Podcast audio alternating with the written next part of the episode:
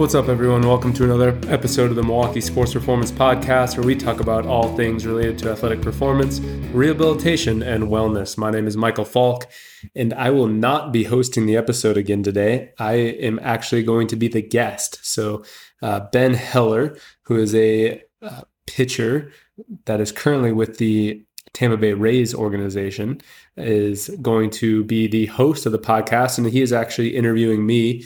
Um, we dive into kind of my career story. Um, we talk about the start of kinetic sports medicine, and then we talk quite a bit about working with baseball players on the physical therapy standpoint. So, um, hopefully, you guys enjoy getting to know me a little bit better through this episode. What's up, everybody? Welcome to the Milwaukee Sports Performance Podcast. We've got a really special podcast today. And as I'm sure you can notice, I'm not one of your normal hosts. My name is Ben Heller, and I'm going to be your host today.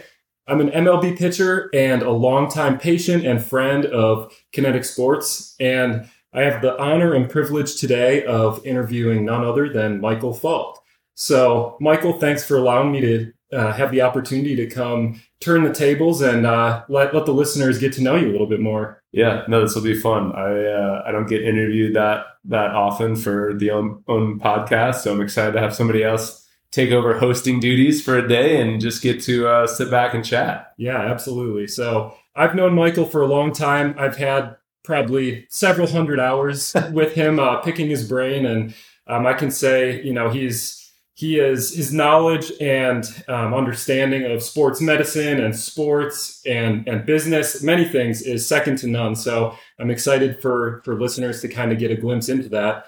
Um, before we begin just a quick background on michael for those who may not know. He's the founder of kinetic sports medicine and performance. He completed his undergraduate studies at marquette university and went on to work as an athletic trainer for the green bay packers for two seasons before deciding to continue his education at Marquette and become a doctor of physical therapy. Throughout his career, Michael has worked with athletes from many different professional sports leagues, including the NFL, MLB, NBA, MLS, and NCAA Division I athletes. Michael is also an educator, teaching in the athletic training and physical therapy programs at Marquette University.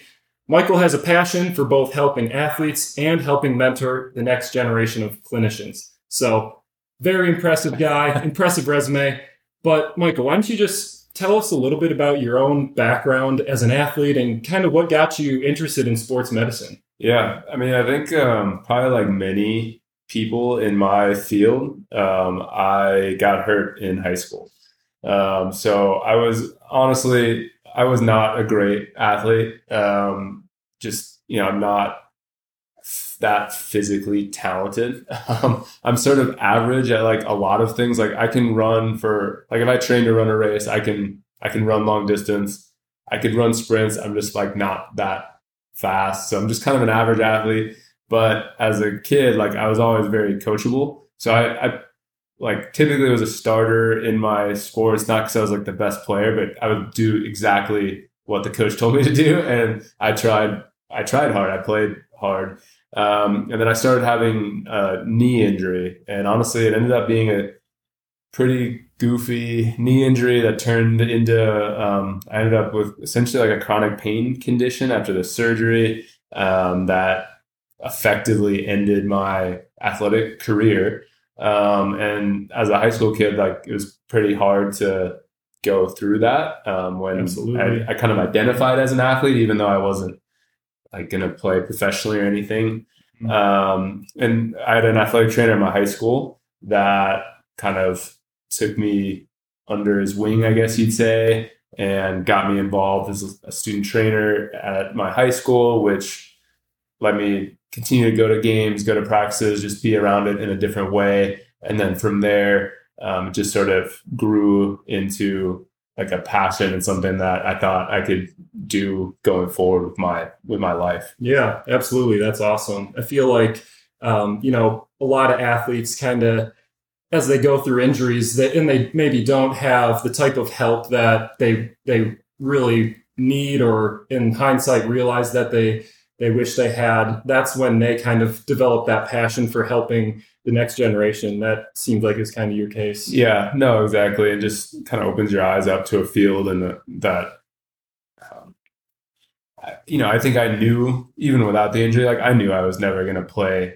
professionally. Like I just wasn't, I didn't, I wasn't that good, right? But um, I think as a kid, like you always wanted to stay in sports, and I think as I just started to be realistic about like, okay, I probably can't play professional lacrosse or football or basketball or whatever the case may be, um, but I could maybe be an athletic trainer for one of those teams, or I, I, I'm not good enough to go play in college, but I could go be a part of a D1 college as support staff member. And so I think it was kind of a, in some ways, like just a way to stay around sports too. Yeah, absolutely. And I mean, you, so you, you went to Marquette University high level Division One program, and immediately after undergrad, you went to uh, work for the Green Bay Packers. So you know, like you said, you, you weren't maybe able to continue your career as a player, but immediately following that shift, you um, you were able to you know find find your place in professional sports and working with high level athletes. Um, I'm curious, you know, what sort of things or takeaways did you have from like your that initial time like working with high level athletes both at Marquette and with the Packers? Yeah, I mean, it was um, like a great learning experience. And at Marquette, we rotated to different sports. So pretty much every semester or every sports season, you would go somewhere else. So you could, you, like I did um, men's soccer, women's soccer, I did women's volleyball, um, and I did men's basketball. Um, I think that was all that I, the only sports that I was on full time. And so that was interesting to just rotate around, obviously, uh, different levels of budgets, different, um, like different head coaches, still under the same athletic department, but they were run differently. And um, so that was an interesting experience just to see all those things. And then um, during my time as an intern in Green Bay um, and during those seasons there, you know, it's it's a like relatively big business with like lots of coaches, lots of support staff, lots of players, um, and you know, I think the most eye opening thing for me was, granted, Marquette didn't have football, but we still had a good basketball program. Like how different the athletes are at the professional level. Like every time that you go up from high school to college, it's a different level of athlete.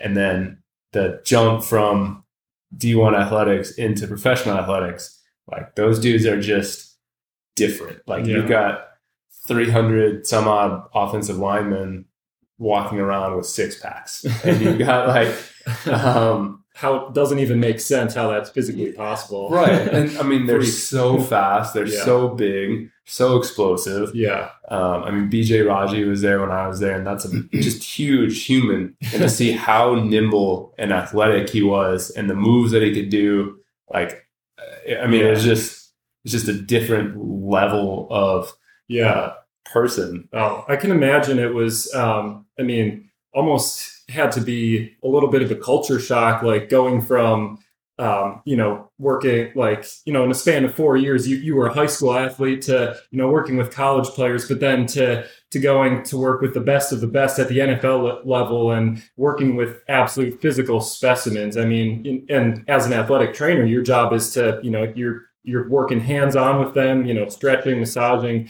doing these things. Like, did, did you ever kind of like, try and you know take a minute to just appreciate like the the world class athletes that you were actually working on. Yeah i mean i i think in the daily grind it's hard to always like step back and have that perspective but um i i do think there are definitely times you know just even on a just being able to stand as a part of an organization or part of a medical team on an nfl sideline you know is pretty a pretty unreal experience. I mean, there was a preseason game that we played.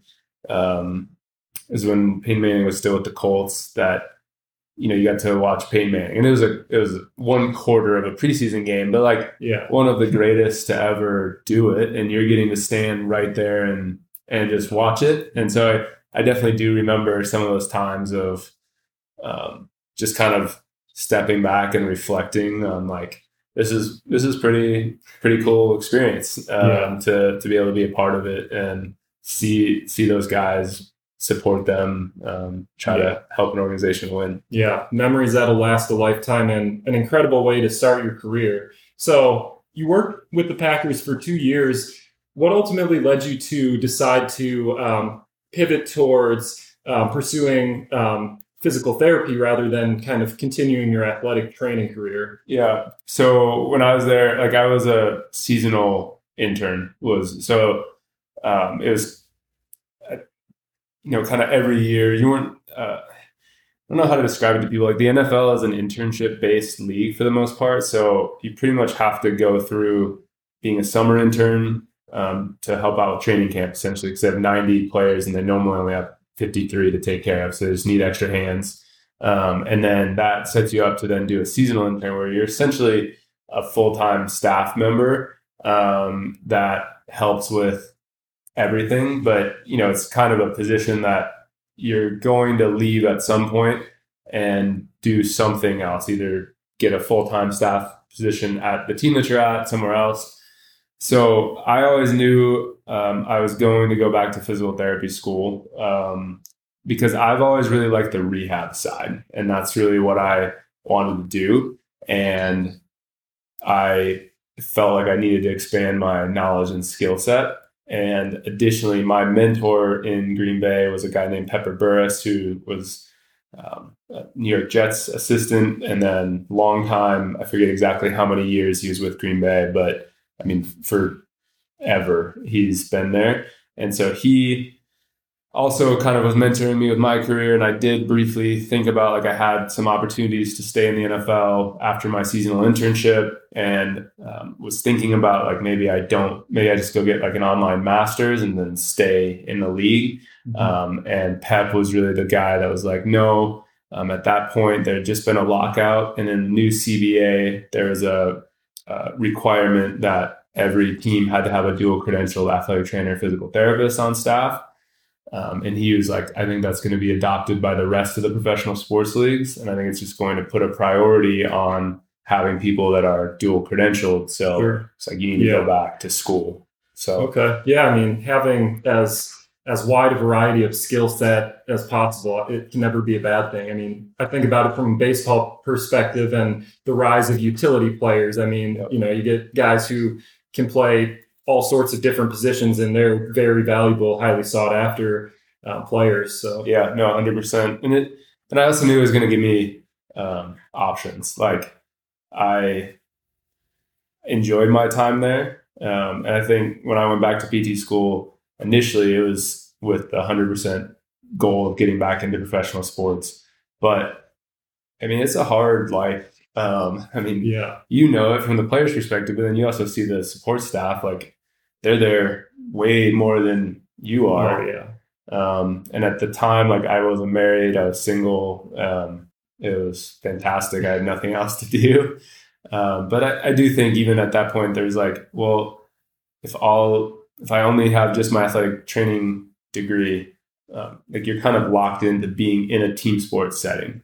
Whereas with physical therapy, it gives me options if that ever wasn't what I wanted to do. Mhm. Um, and it ends up that that's Yeah. what I decided to pursue anyway. So it ended up being a good call. yeah. So sure enough, after you uh, finished up your your doctorate's program, um, you, you went on to work at a physical therapy clinic in Minneapolis Yep. for what was it about a year? Yeah, give or take Okay. there. We were students and then we stayed on full time after that. Okay. And then right after that is when you decided to open your own clinic. And um, I guess, you know, I'm curious, like, what was your initial vision for Kinetic and um, kind of like what, what did you see um, that athletes needed or patients needed that wasn't necessarily already available? Yeah. So I, um, when I was in undergrad um, as an athletic trainer, I actually went and did an internship at a place called, at that point, it was Athletes Performance. Now it's called Exos. Um, and that was like kind of what I thought was the ideal model to take care of athletes, where it was an organization that was founded as like a one stop shop where there was strength conditioning on the strength conditioning floor. There was actually treatment tables for the physical therapy. There was no walls. They had nutritionists there. They would bring in chefs, um, and it was kind of this all encompassing athlete performance wellness space where if you needed rehab, you could see the PTs and then you could go right from there to train, etc. And in fact, like a lot of um, professional franchises were starting to remodel facilities after uh, after like this model. Mm-hmm. And so I'd had that experience in undergrad. I was there for almost 20 weeks during the NFL combine season. Um, and in my mind, it was always like, well, if I don't work in professional sports, then that's what I want to do. Um, fast forward, just like anything, things do change over time. That was a very small place with three um, locations. They took on private equity money. It's now grown into a huge, one of the biggest fitness and wellness businesses in the world. And they help a lot of people now, but they don't just do athletes and they're a big business. Um, so it kind of has changed, but I still had that. We had that idea, and when we were looking around, we just saw there's especially in the Milwaukee area, which was essentially once we decided to open up our own place. Um, we Lauren, my wife, was pregnant. We knew we wanted to be if we're going to start a business, we wanted to be somewhere that we had family around, and also somewhere that we just kind of knew the communities, like because we knew if we were going to get this off the ground, like we needed to know people. Yeah. we thought it'd be helpful to yeah, know people. Absolutely. Um, so we settled in Milwaukee and we started looking around and uh, there's good physical therapy places. Um, there's good physical therapists in Milwaukee. There's good, uh, but they're not for athletes. You know, they yeah. see mm-hmm. the general public. They might do some athletes on the side, but it's not, you know, it's kind of like a traditional sort of sterile medical model. Mm-hmm. Um, and then there were good gyms around, um, but there weren't at that time really any gyms that had. They might have physical therapists that maybe they're renting space, but they're not like working together. They're not kind of, you know, it's just like there's maybe a bolt-on kind of traditional physical therapy clinic to a gym. Mm-hmm.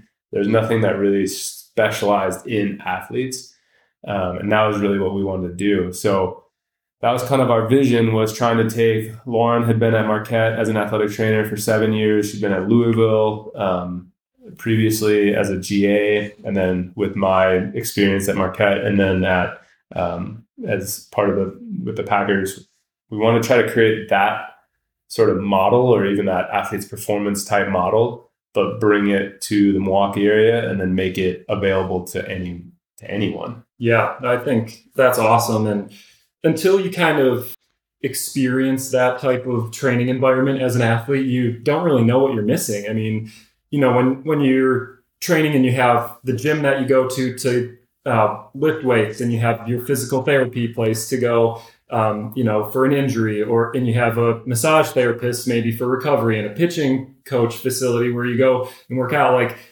that's just unsustainable, and you know, just a complete headache and nightmare for the athletes. So I would say, you know, my perspective of every time that I've trained with you guys and and just the overall um, atmosphere at Kinetic is that that's where you go to develop as an athlete. Everything that goes into your development is covered at Kinetic, and so I'd say you guys nailed that. And it's you know, it, I feel like it just really replicates kind of the pro setting, you know, where where you got everything you need in one place, and you're just trying to become the best athlete you can. Yeah, and that's kind of what we say. It's like, um, and we use that as an example, or just talking to people that, you know, when you were working with us and you were still with the Yankees, it was like I wanted we wanted people to come in like a local a local pro that wanted the off season in in the Wisconsin area and be able to just come in and feel like it was they're in their home club. Like they had mm-hmm. we have all we use mostly the same technology, sometimes even slightly better technology than a lot of the professional teams, organizations, D1 places we're able to like share all the data with those teams and stuff because they're they're using the same systems that we are. They understand what we're looking at, and it's just like, hey, guys can come in. They won't miss a beat. We'll take good care of them. They can go right back to their team. They know what's going on, and that was kind of our model. We're like, hey, if we can do that, where like the pros can come in and be like, this feels like home. And then we're just gonna do that with the high school kids too. And they might not fully understand how good they have it, but they're like gonna get that same experience, and that was sort of what we wanted to build. Yeah, that's awesome, and I'd say you guys have nailed that, and and you know you're giving a, a professional experience to all athletes that you work with. Yeah. I wish I could have had something like this when I was in high school. Well, Um, we'll try to, you know, maybe uh, maybe that'll be the next next kinetic location back in your hometown. I don't know if it's quite big enough for that. Um, so Kinetic serves athletes of all different sports and not just athletes, you know, general population, folks with pain, anyone really. But I think you would agree one of your specialties is baseball. Um, you know, you've, you've treated a lot of baseball players over the years. And, um, you know, I, I kind of want to um, dig into maybe how that, how that became the case because um, prior to Kinetic, did you have much experience working with baseball players? Um, some. Um, most of it was at that internship at Athletes Performance. Okay. Um, so when I was there, NFL Combine season and baseball off season actually line up relatively Oh, yeah. well. Yeah. So at that facility, um, we had some really high level pros. So, I mean, Texas is a pretty, um, yeah, there's a lot of good athletes. It's such Yeah. a big state. There's just a lot of uh, good athletes, but guys that were off seasoning there. So we had, uh, man, eight to 10, um, like big name MLB bets, um, a lot of pitchers. And then we had the number one overall pick in the draft was with us that year. And then um, we had several minor league guys. It's actually funny. The two guys that I uh, still really remember their name at the time, they were like single A. Like we didn't kind of think compared to like the big uh, studs that Yeah. you recognize because you saw them playing on TV. I didn't really think anything of them, but th- there's still two guys that um, one of them just signed like another two hundred million dollar deal this off season, and they're like now those two are actually have had some of the longest careers. Wow. So yeah, that was most of my baseball experience.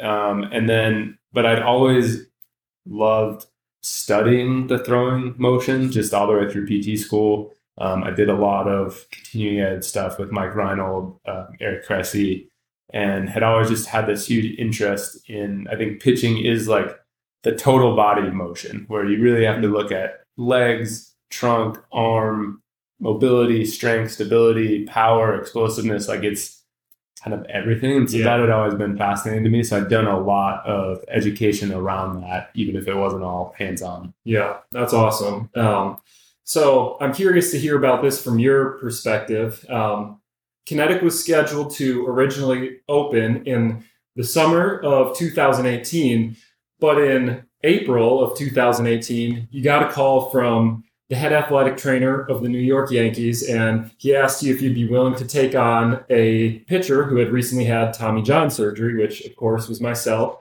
Um, talk to me about that experience you know what what you were thinking and, and how you think it kind of shaped the trajectory of kinetic Yeah. So um, I was actually in a continuing education course in um, in Minneapolis. Still live there, and uh, I got a text from my mentor Pepper, and he just said, uh, the text said, "You're going to get a call from New York, a New York number. It's the Yankees head athletic trainer. Answer it." so I was like, definitely don't ignore that Yeah. random number so I was like, okay. So um, answered it, talked about it, and it's like, yeah, we can absolutely do it. We'd love to help out. Uh, he's like, when do you? And he's like, well, great. When can he start? And I was like, well, when do you want him to start? He's like, well, can you see him Monday? And I was like, I didn't want to be like, no, because I don't even live in Wisconsin yet. so I was like, no, the earliest I could see him was I picked the date. It was a Monday, and I knew the movers were picking up our stuff on the Saturday before. So I was like, I can see him on this date. And he's like, great, schedule everything. Um, I then hung up, called my wife, and was like, babe, sorry. but uh, this is what's happening. And I'd already negotiated the lease with um, where our office was going to be with the guys in BRX, which is funny because that's where you train before Mhm. all this. And then, so I immediately emailed them. We're like, hey, uh, would you be open to me starting the lease two months early? And yeah, it was a chaotic thing. I drove back. I got the office set up. Any of you guys that have been in that office, like I, there's that big cabinet. It's in there. I like built that by myself, which is surprisingly hard to build a six foot uh, cabinet, get it set up, and all that. So one weekend, then drove back, met the movers. Uh, my son actually had a little minor surgical procedure. Um, then stayed at the hospital with him, drove back, and then saw you on Monday. And uh, in terms of how it shaped the trajectory, I mean, um, I wasn't going to pass up the opportunity because it was what is the type of work that I knew we wanted to do, and it was a chance of like this was our vision. I didn't necessarily think we were going to put it to the test or be able to do it with our first patient. Um, but I wasn't going to miss it. And I had confidence that we could do a good job and really deliver. Um, you know, I think it definitely gave us credibility in that, um, in that gym, just because people, you know, kind of knew who you were. They saw us working together. They assumed that if I was working with you, I knew what I was mm-hmm. doing. Yeah. so I do think it helped, but we've never, with any of the pros that we've worked with, we always it's like a fine line. I mean, we we really respect people's privacy and like we don't want to we don't like like over promoting some of the stuff that we do. Um, we want to do high quality work with anybody, and I'm just as proud of like your rehab as I am of the high school kids that we've done. And so I, but I do think that undoubtedly it, it built kind of street credibility, especially in that in that gym, which was largely baseball players, and so that um, definitely got us going down the baseball specialty route. Yeah, I think you know from a player's perspective, there's a lot of physical therapists out there, trainers, coaches who really don't understand all the nuances of baseball. I mean, like you mentioned, it's it's a highly complex movement. Um, you know, so many different factors at play when you're talking about how the body organizes itself to throw 95 miles an hour and the stresses that it puts on your body, the all the different injuries. I mean, you know, Tommy John is obviously the most common arm injury, but you've got toe to toe to head, you know, any yeah. any sort of injury. Um, so I'm curious, like what what sort of things have you learned through working directly with players that maybe you didn't learn in school or you know in a traditional sort of pt environment things that really could only be learned through experience yeah, I mean, it's uh it's interesting. Like I've learned a ton. I probably learned more about baseball from the days that you and Steve and Evan and Brian Keller and Connor would just be sitting outside our office, you know, getting giving all of yourselves the yips, like talking about uh, good at that. Yeah, talking about mechanics and how you grip pitches and um, I mean, I I learned a ton from you guys just talking about that stuff. Mm-hmm. Um, I think like throughout my career and you know every as a young student everyone keeps telling you like oh you need repetitions you need repetitions you need experience.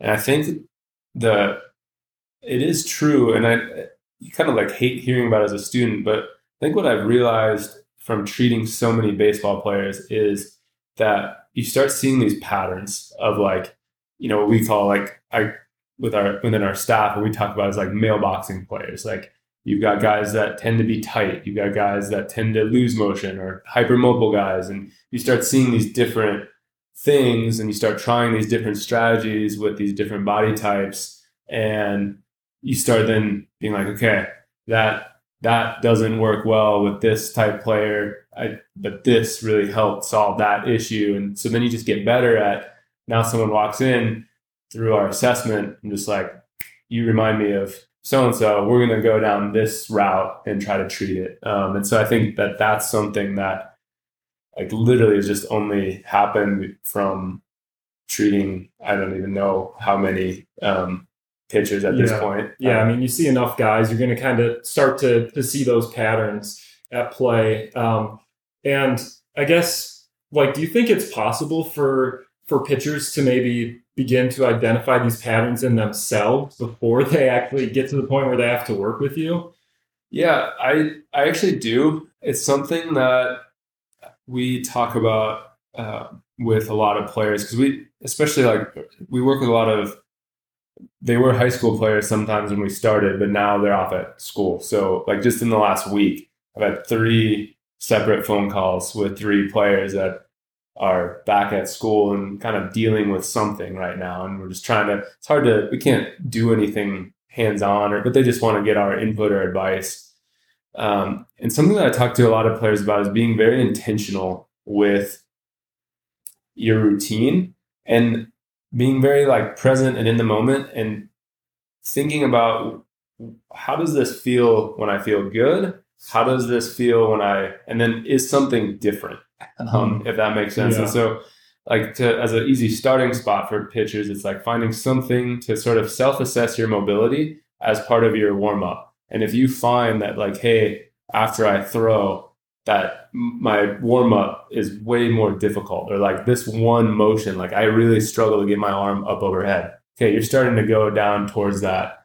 Um, like you are a player that's probably going to get tight. I mean, probably need to do more on that maintenance side, right? If we, if you're a player that never experiences that, but you, um, you know, you maybe actually pick up motion or just have a hard time controlling that, then you can go in a different direction. So I think that that's the easiest way is to get consistent with a routine and don't just do it like pay attention to it and think about like does this feel harder today than it did yesterday? Or do I I normally feel this in this area and today I'm feeling it in a different spot. Mm-hmm. like okay that's a that's like a warning sign. That's a clue of something that you should be doing differently or working on. Yeah. I think especially for young players, it's difficult to be proactive with that type of stuff. I mean, when you're young and the game is just fun and, you know, you could pitch every day if you if you really needed to. You, you don't really think about how you're going to feel in the future or what you're doing, how it's going to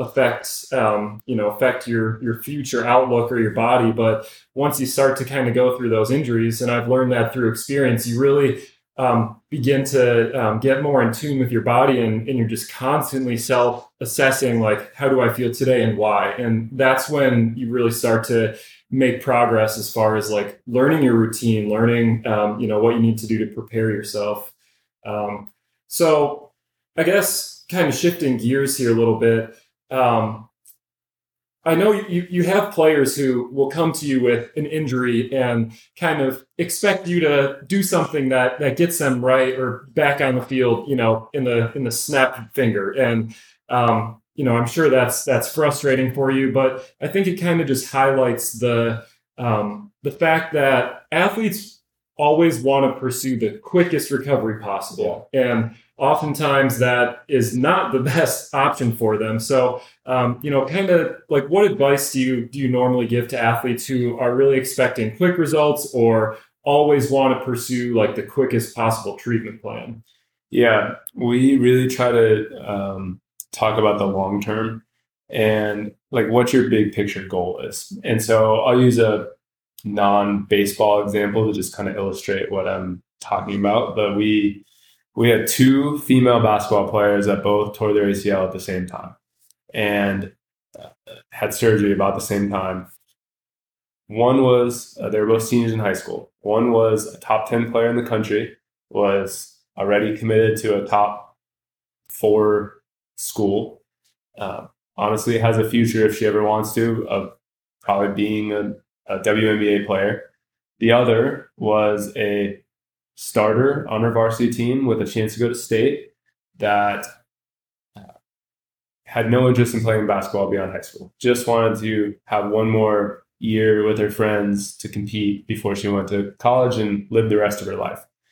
Um, one actually, the the girl that was kind of the the stud, that was the the star, was probably farther along in her rehab than the girl that just wanted to get back and play high school basketball. But she actually ended up redshirting an entire year because the school was on board. They were really interested in the long runs. She didn't play her freshman year, even though she passed our return to play test. It just lined up with her long term goals better and her family's better that they didn't want to rush it and risk an injury. The other girl, we actually you know, there are occasionally we're very stringent on a return to play criteria, but there are times that's like effectively we're going to end your career if we don't let you play. And as long as you're aware of the risks and understand it, um, you know, we're as long as we're on the same page, mm-hmm. then we can sometimes make decisions that we wouldn't otherwise make. And so we, she ended up going back and playing, um, and but it's with that long term outlook that you have to make decisions, and um, and that's why there's no one like cookie cutter approach. And so when we start meeting with players, we in the first eval, we always ask them like, "What's your goal?" Right? Because if your goal is to play college baseball or to play, try to set yourself up to play professionally, then like honestly, we need to do things differently than if you just want to get back and and have a blast with your buddies. Like mm. it's a different level. So when we when we meet with freshmen, sophomore, et cetera, like there's no tournament that's worth a year of rehab. Like there's no one date that's worth missing an extended period of time. Like it's all about trying to get you as healthy and performing as good as you can your junior summer, right? If you want to play in college. Yeah. Um, and so like I'm not saying your freshman year doesn't matter. It's a huge development time. Like it's absolutely super important, but we're going to sacrifice every tournament if we have to to not have you you know not be ready for that time yeah no that's i think that that's spot on is kind of just the importance of assessing the individual goals and outlook and i remember my very first uh, session with you we had a long discussion about you know what what i wanted to to do post surgery you know like obviously you know, we probably both assumed that I wanted to return to the major leagues, but I remember you you really talked me through like how how that process was going to look and you know really set the expectations right from the beginning that it wasn't going to be a quick process and that we were going to have to focus on all these different aspects of rehab um, which i think that's in my opinion that's one thing that you guys do um, that's probably much different than other PT clinics is you don't only treat the site of the injury, you treat the entire body, you, you work on developing the athlete as a whole. Um, is that kind of, does that align with like your overall philosophy as far as like how you, how you view athletes? Yeah, it's one of our core values is that we treat the whole athlete, right? And um, we, you know, it's you're more like you're more than an injury and you're more than just one body part like and your lifestyle habits your goals um, what you do outside of my office is going to impact your recovery and your outcome and so um, you know and i really we really do believe in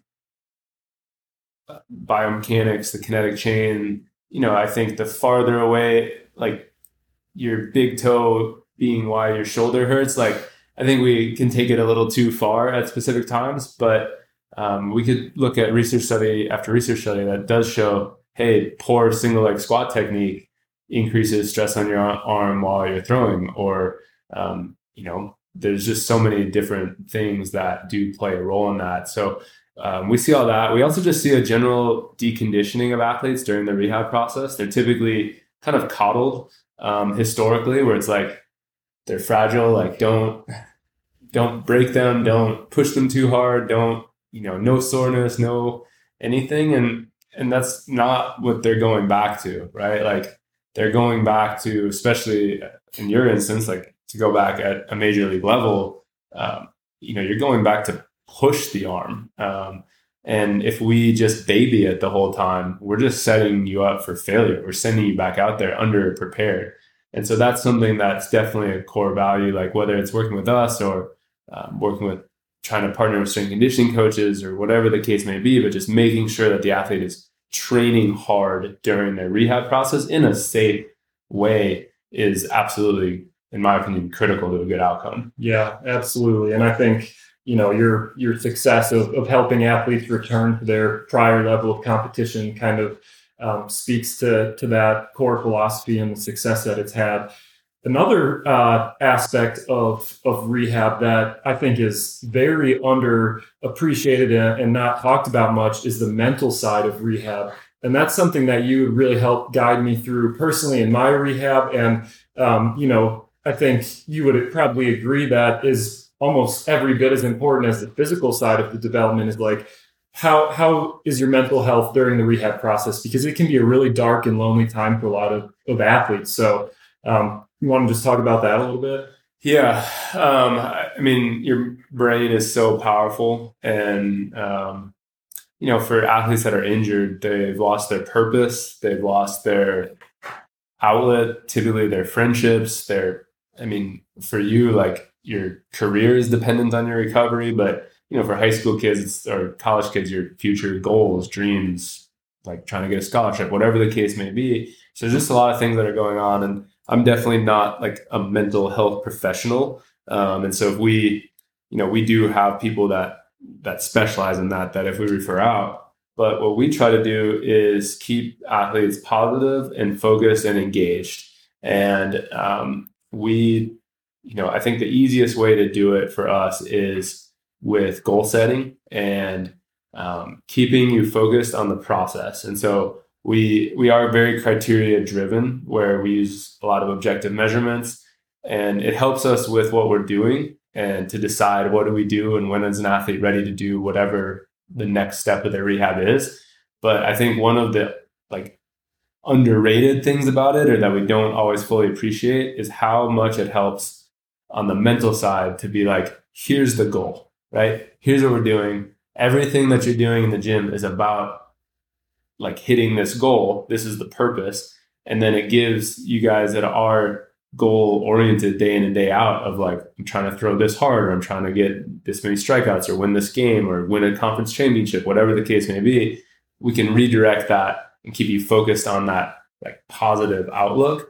Um, and then like feel those wins, like where it's mm-hmm. like, hey, I, I did this you get that kind of sense of pride and adrenaline rush. Like nowhere near like striking somebody out to win a game in Yankee Stadium or something, but in its own way, like it does yeah. keep you going. So yeah, I think you know athletes being competitive by nature, just having goals to to compete for is huge and and like you said just staying positive and upbeat those to me are, are the main drivers of, of you know doing well in the rehab and kind of keeping your mind straight. Yeah. Um, great stuff, Michael. Let's let's finish off with uh, a few just quick hitter questions. Um, if you could go back in time ten years, um, what what sort of advice would you give yourself in regards to your career as a PT? Yeah, I I knew you were going to ask something like this. You know, I think I didn't fully appreciate as a younger professional, for sure, as a student, just how important like people skills in general were going to be. Um, and like, not that I didn't have good people skills, but um, being able to manage conflict, being able to clearly communicate goals and expectations, dealing with difficult situations, um, having hard conversations sometimes and then just building buy-in and trust through communication and relationships. Um, i think is something that now i think is probably the most i mean you have to have good clinical skills don't get me wrong but i mean when i'm looking at hiring pts now it's like man i can teach you how to be a good therapist. Like i can i can mentor you i can give you the skills. I can't teach some of the soft skills and um, i think that that's something that i developed as i went but would have probably been better as a younger clinician if I would have focused on it earlier. Sure. Yeah, that makes sense. And I would imagine those types of skills are even more important as a business owner. Um, you know, you have very two two very different roles at Kinetic. You know, you're you're the owner and the founder of the business, and you're also a physical therapist there. Um, how do you kind of structure your day, and like, do you prefer any either one of those types of roles? over the other? Yeah. So, I mean, when we opened, I really had no idea that it was gonna that we would grow as much as we could. It honestly, um, my first goal was to be able to have a job for myself, essentially. And then once it started getting a little better, it's like, okay, maybe this could be a good job for my wife and I.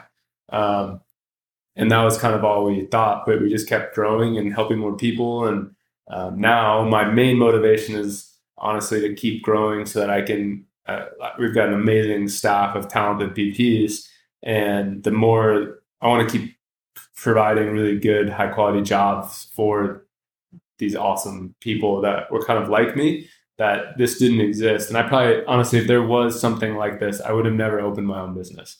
Um, and so that's what motivates me now is like, hey, if I can keep growing this business, I can keep providing more and more of these jobs. All of those therapists now get to go um, and do more and more um, work, help more and more athletes. So um, now most of my time is primarily spent on the business side. Um, I don't I am still I do still actively see patients, but I don't really take new patients anymore unless it's like a favor for someone. I mostly am just um, like I see a lot of the same people that I've seen from the last four or five years that um, you know they come back in town for Christmas break or over the summer and want to get in, or I've, I work with some golfers. Um, and so that's kind of I try to block my time to focus on specific things so that if I'm with patients that I'm really focusing on the patients and I'm not I'm trying not to think about anything on the business side that I'm 100% in that. And then when I'm working on the business I try very hard to protect my time so that I'm actually focused on growing the business and doing what I need to be doing that time. Um, and that's kind of how I try to structure my weeks.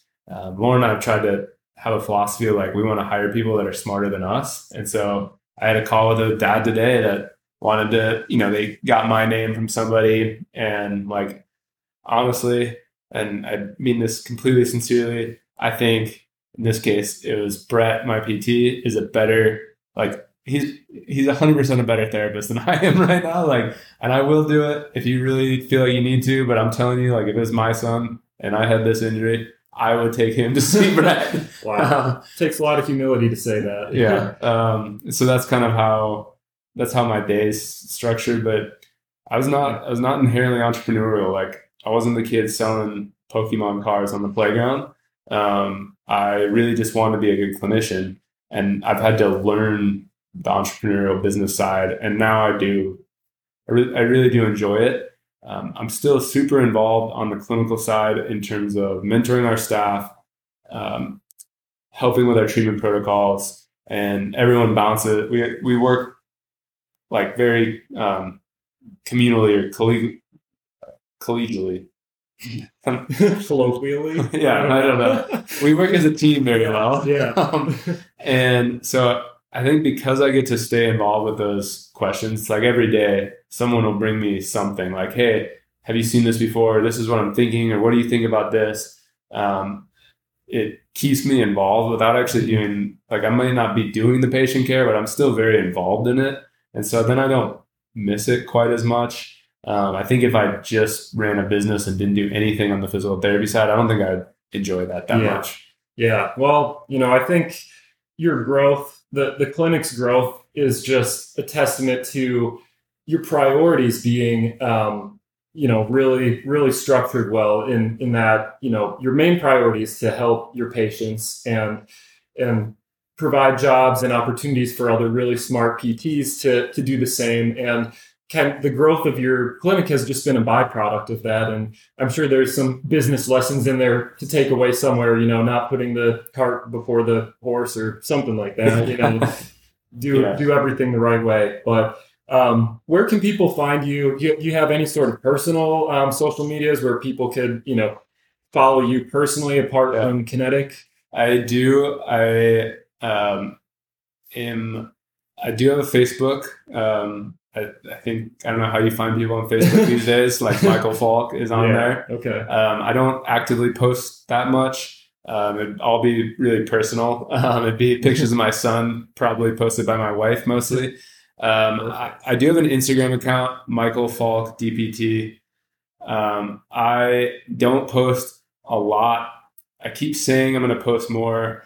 I'm really trying to sort through this. Like, I feel like I'm too attached to my phone um, because I run the business almost from my phone. Yeah.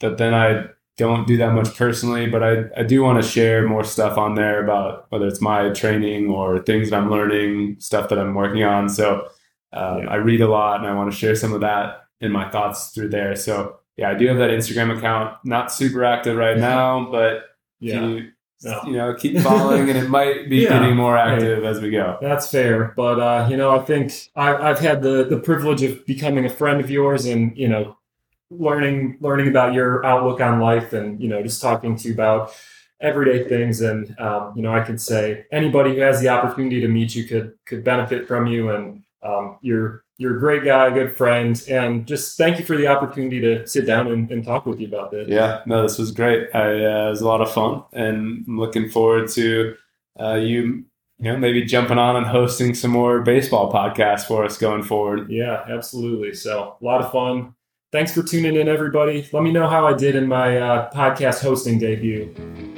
All right. Thanks, Ben. Yeah. Hey, wait a minute. Are you a baseball player that's getting ready for your season right now? Do you want to learn what it takes to keep your arm healthy and perform at a high level all season long? Let's face it, injuries and arm injuries in particular are only expanding in baseball right now. If you get hurt, it is going to impact your development, your ability to compete, and help your team, as well as just the fun of playing the sports you love with your teammates and friends. We have a free online mini course that goes through exactly what you need to do to prepare your arm and to keep your arm healthy all season long. You can find this course and sign up at the link in our bio on Instagram at kinetic underscore SMP or in the show notes to this podcast on any of your major podcast platforms. Hit that link, sign up to get access to the course today.